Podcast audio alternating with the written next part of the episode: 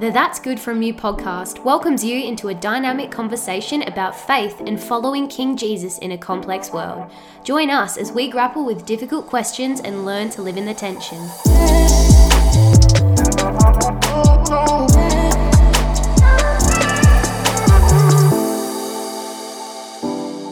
Welcome back to the That's Good From You podcast. Hello, we everyone. are here for a question and answer episode today. Yeah, our first one. Look out, we have barely looked through our questions, Yep. uh, which is making it all the more exciting. Yes. So we're excited to just like jump through some random questions that we have received over the you know the last few months Yeah. uh, from people randomly, and so we're just going to get into it. Yeah, but let's be honest, there may not be answers. There'll definitely be a response.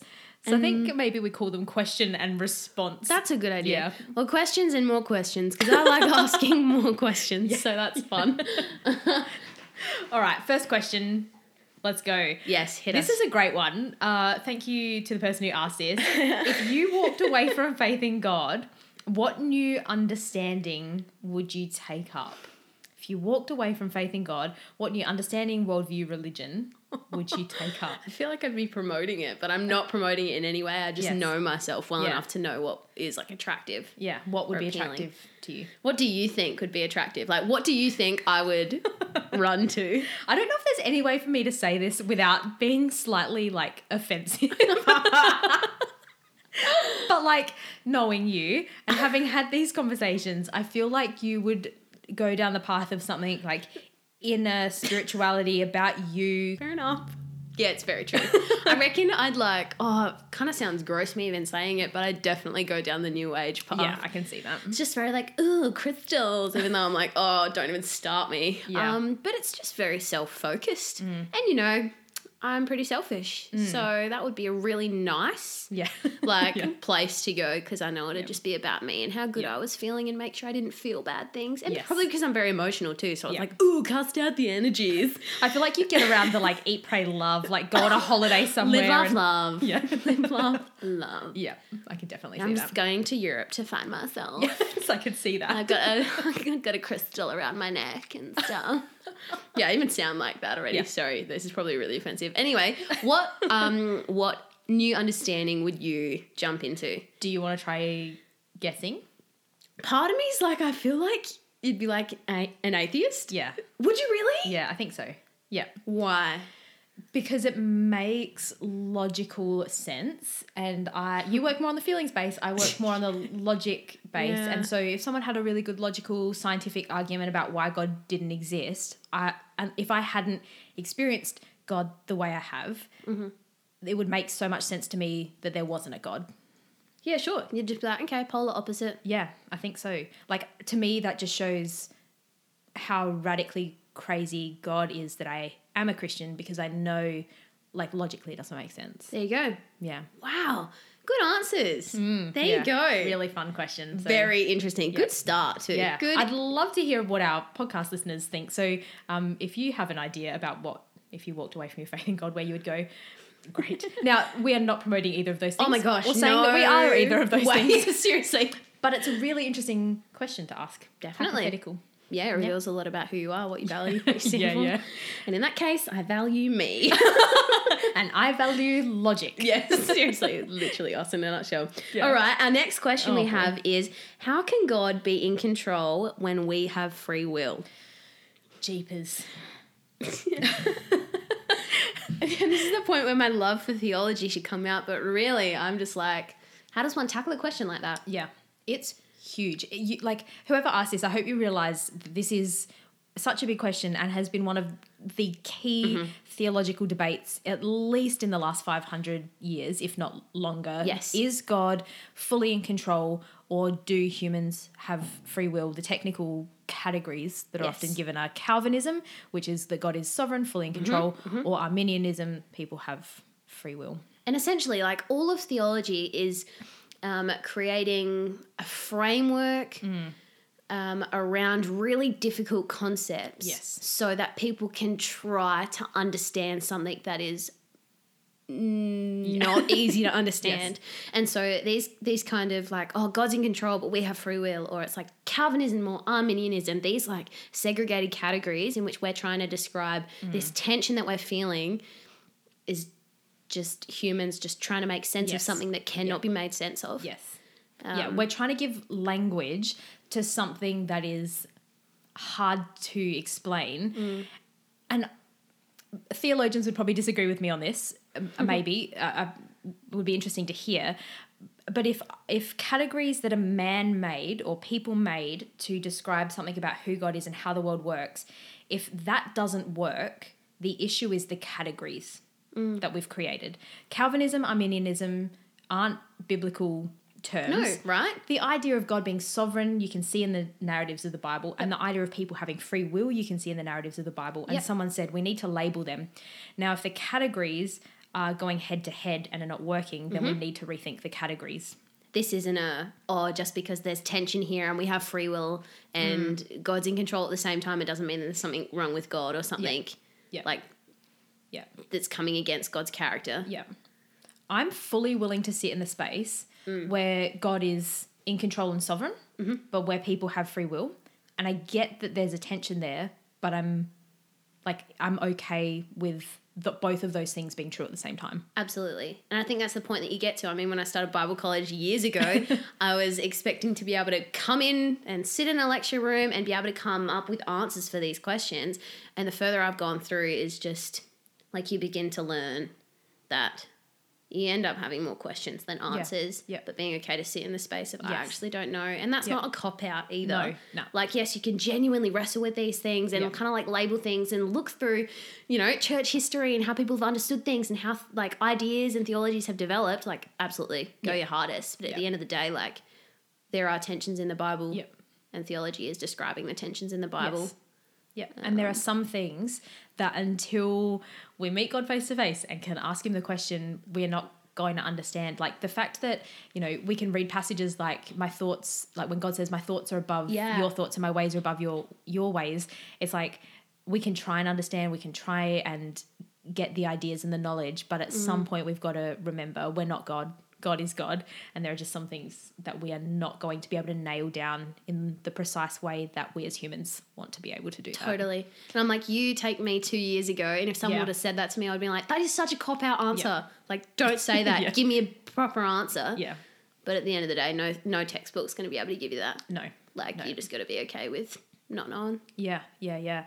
One of the other questions we got kind of related to this the idea that, so um, now we're thinking about the story of Jesus.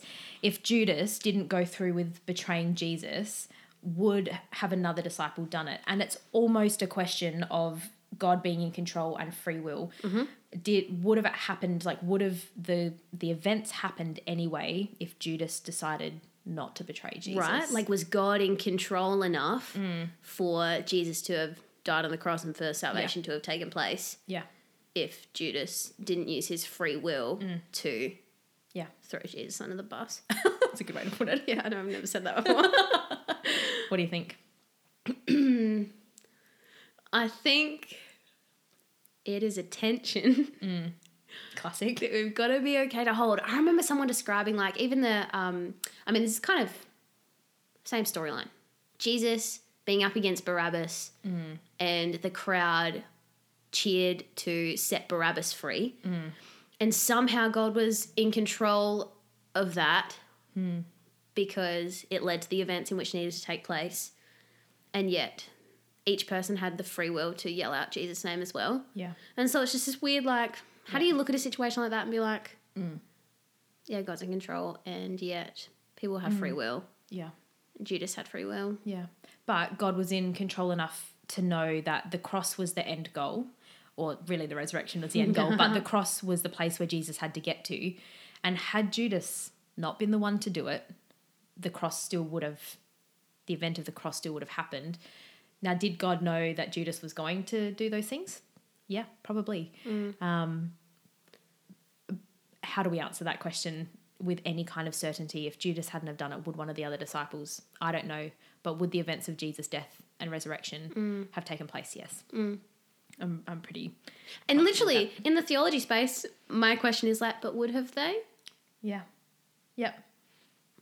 The cross I'm was like- me- meant to happen. Mm. So yeah, it, it's a really tricky question. So whoever asked that, like, I I genuinely I, I mean this without like you know without promoting you know a particular place to do this, but if that's a question that you're really interested in wrestling with, there are places that you can go and take Oh my theology gosh, classes totally. that wrestle with the in depth, nitty gritty, all of the little things about this. Why would you perhaps be Calvinist? Why would you perhaps be Arminian?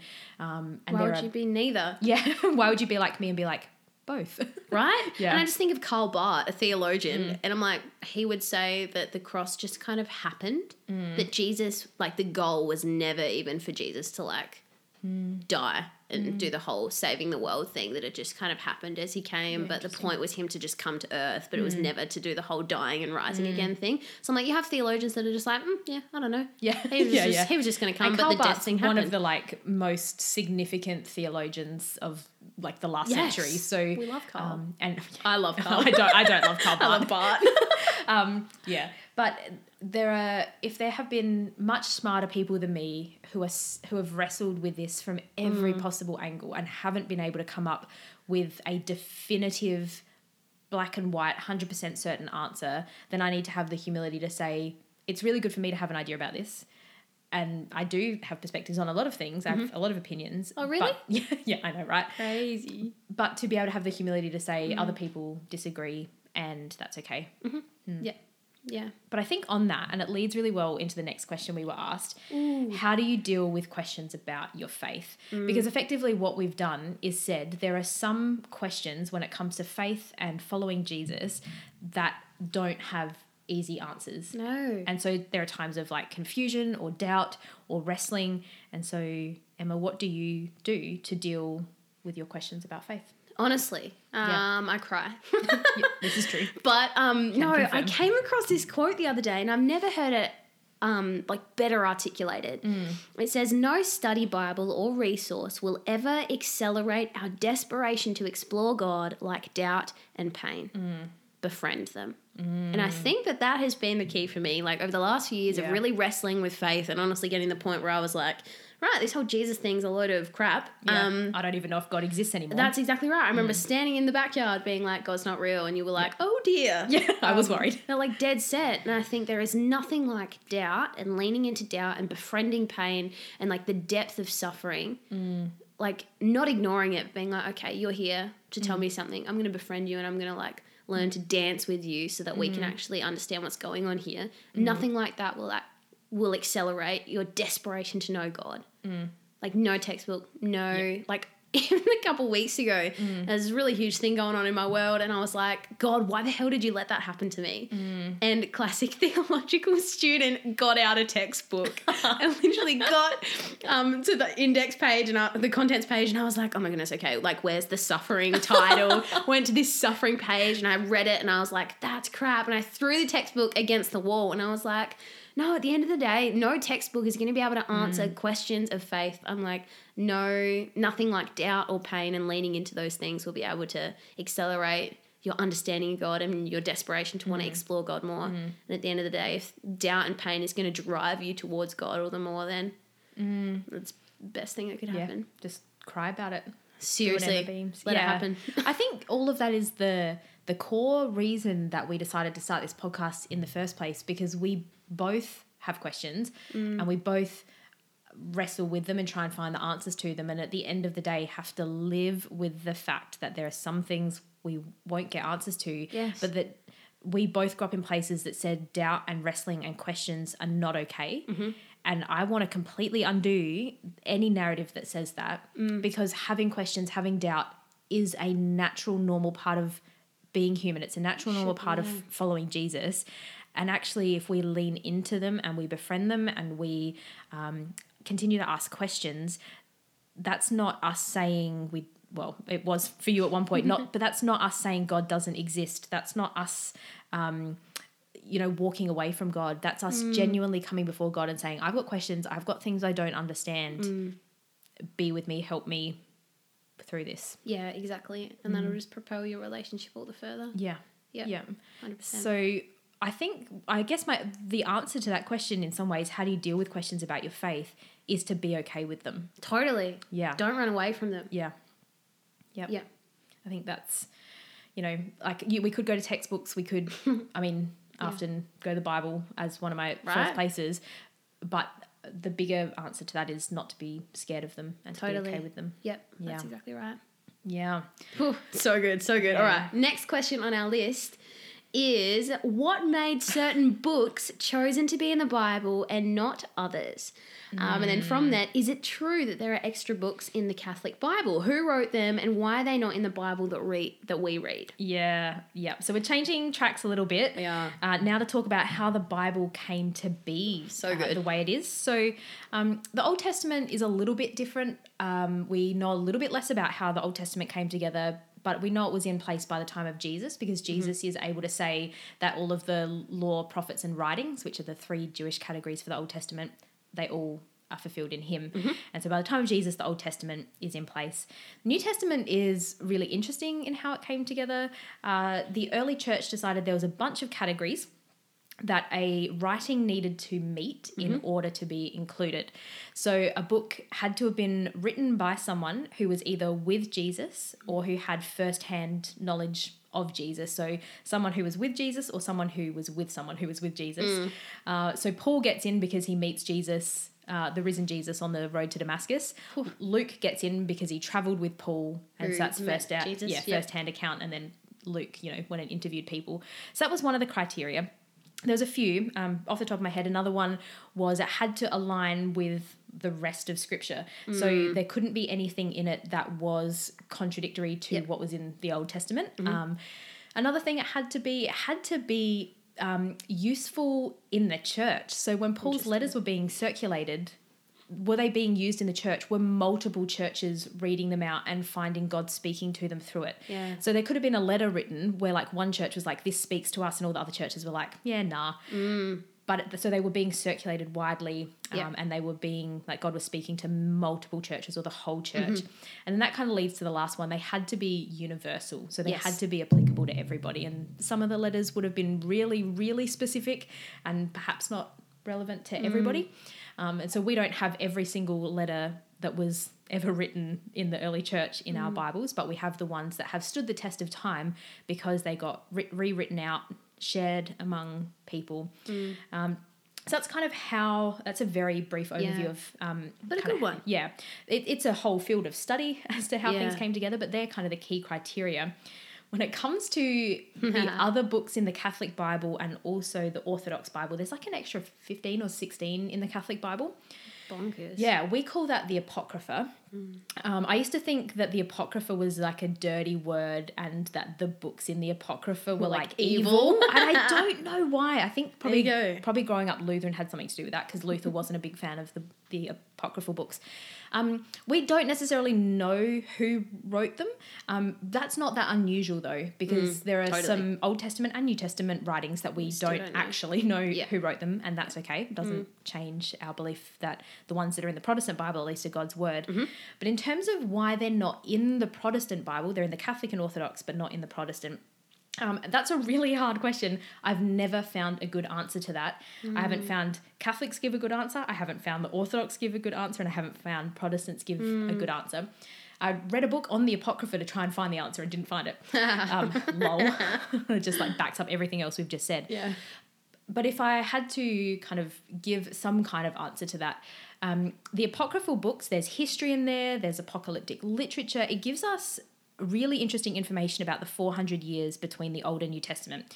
So I actually think like Christians, all Christians should read them because they're actually really interesting.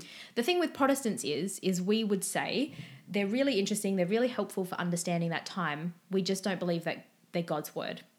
So they're not bad, they're not evil, they're actually really helpful books and Yes. I teach out of them. Historical, yeah. They're just not God's word. And a lot of Protestants would say that reading through the Old Testament and New Testament is quite different to reading the Apocrypha. You don't get that same sense of it being God's word and God speaking. And so I think for me, that's probably the best answer I've found that they're really helpful, they're just not. God's word to us in the same way that the Old and New Testament are. Catholics and Orthodox would disagree. The Catholic Yeah. Church would say that uh, God still speaks through them, and um, that's okay. That's one of the Yeah. you know things that we Distinctions. Yeah. yep we live with and we i would i mean at least i would say that catholics are still my brothers and sisters in christ even if they have the 15 or 16 extra books Mm. Yeah, in yeah. the bible Mm. yeah but really good questions and there's a lot more resources on that um, out there there are books on the apocrypha if people want to read them Mm. Good one. yeah all right this is a s- a related question but possibly an even harder one to answer emma what's your favorite book in the bible Oh, favorite book of the Bible. at the moment Yeah, I and was going why? to say, I, was like, I can't answer that when someone's like, what's your favorite Bible verse? I'm like, I don't know. all of them Leave me alone. um, I'd say at the moment it would probably be the Book of Amos. Okay. I've just finished an exegetical paper on the Book of Amos and it has blown my mind. It's changed so much of the way I think and understand uh, the Old Testament prophets. interesting And I think being able to understand the socio historical context of that book and how Amos was able to speak into a specific context to a specific people because of what was going on in the rulers of um, the culture at the time and the kind of wealth that they had because there's certain like um, like northern Israel were in control of the trade routes, and that meant Yeah. wealth, and that meant power, and that meant authority, and so that meant that yeah, it was just it's been crazy to understand the depth of context, which has um, helped me see the way that God has like so strategically spoken into Mm. a group of people. Um, through Amos, and it's just been it's been really cool. It's really brought the book to life for me. Yeah, I so love that. at the moment, that for That's sure. What great. about you? Yeah. So I the two that I keep coming back to are the Gospel of Luke and Revelation. Classic. Yeah. So Gospel of Luke, um, I'm going to be teaching a subject on that next semester. Super excited because um, Luke's gospel is the gospel for the poor and the oppressed Mm. and the marginalized and women. And uh, he absolutely subverts all of the cultural expectations of the day in bringing the story of Jesus to us. So I just, I love it. Mm.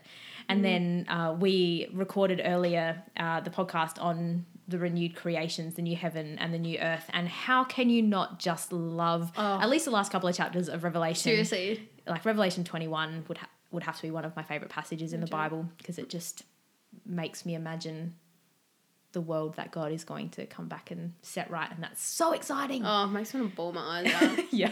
so good. It's yeah, so it is good. Amazing. Love that. and finally, to finish off our uh, episode, our question Mm. Yeah. and response episode, uh, we were given this question Since God never changes, why does he seem different in the Old Testament Mm. compared to now? Yeah. A- and a lot of people ask the question as well like why does he seem different between the Old Testament and, the New, Mm, Testament? Um, so we we both actually have written papers for Bible college Yeah. where the question was something like, you know, the God of the Old Testament is a God of vengeance and violence, and the Mm-hmm. God of the New Testament is a God of love and mercy and grace. Mm-hmm. Is this an accurate representation of who God is? And I would say no. Yeah. It's why not. would you say no?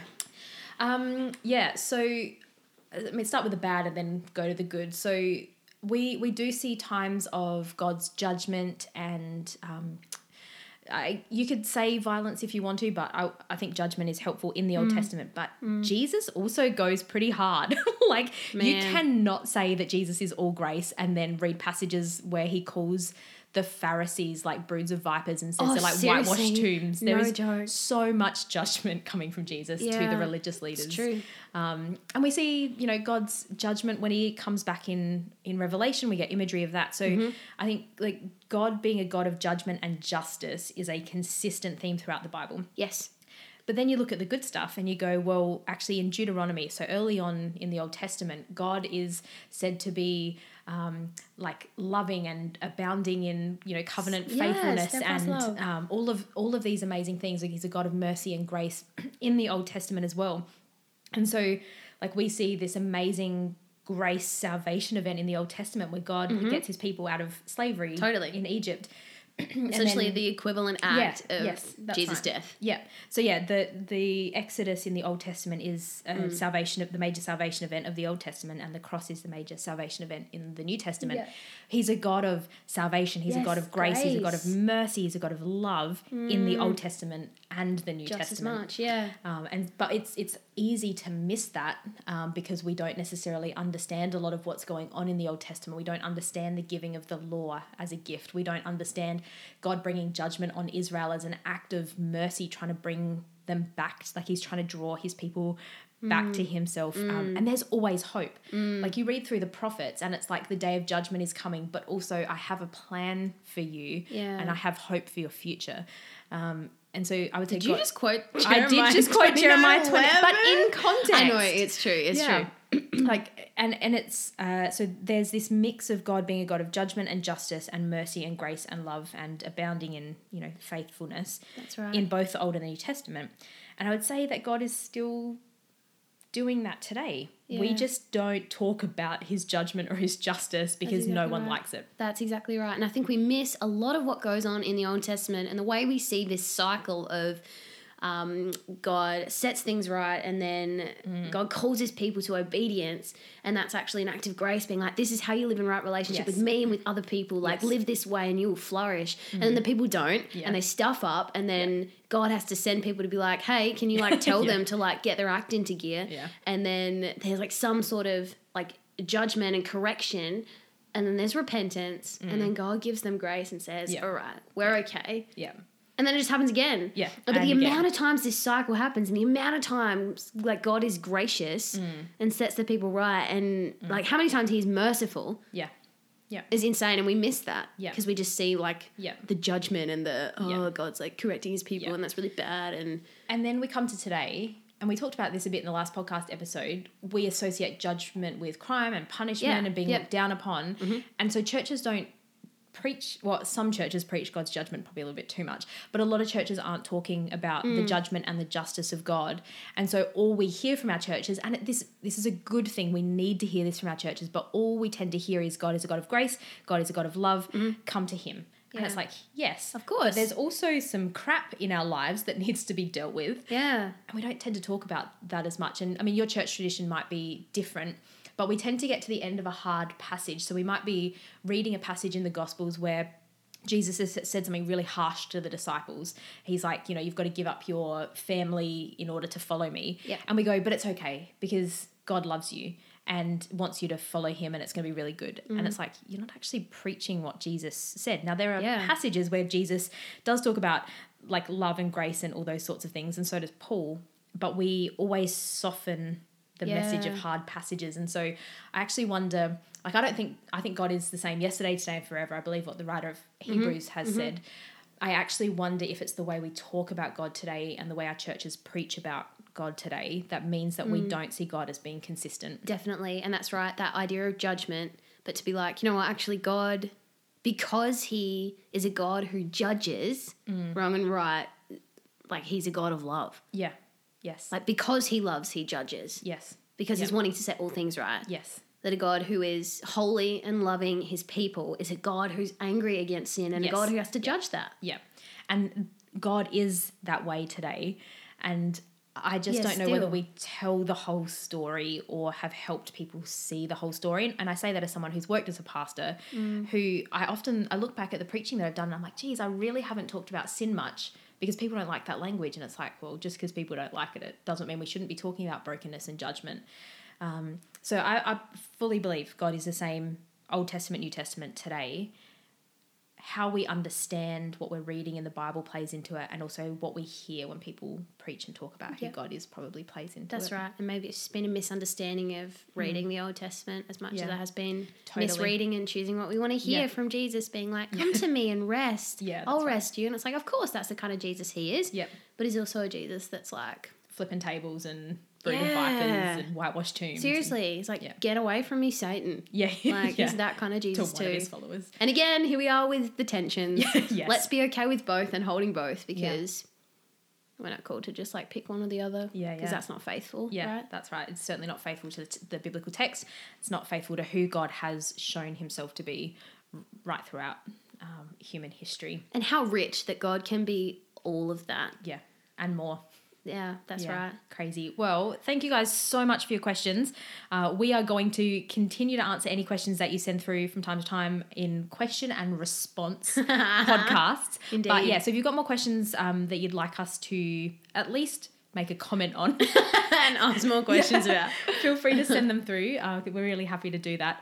Um, but for now, we've l- probably left you in a space where you have more questions than answers, and Woohoo. that's not a bad thing. Oh, it's the best thing Yeah. ever. So keep wrestling with them, keep living in this tension, keep following and trusting in Jesus.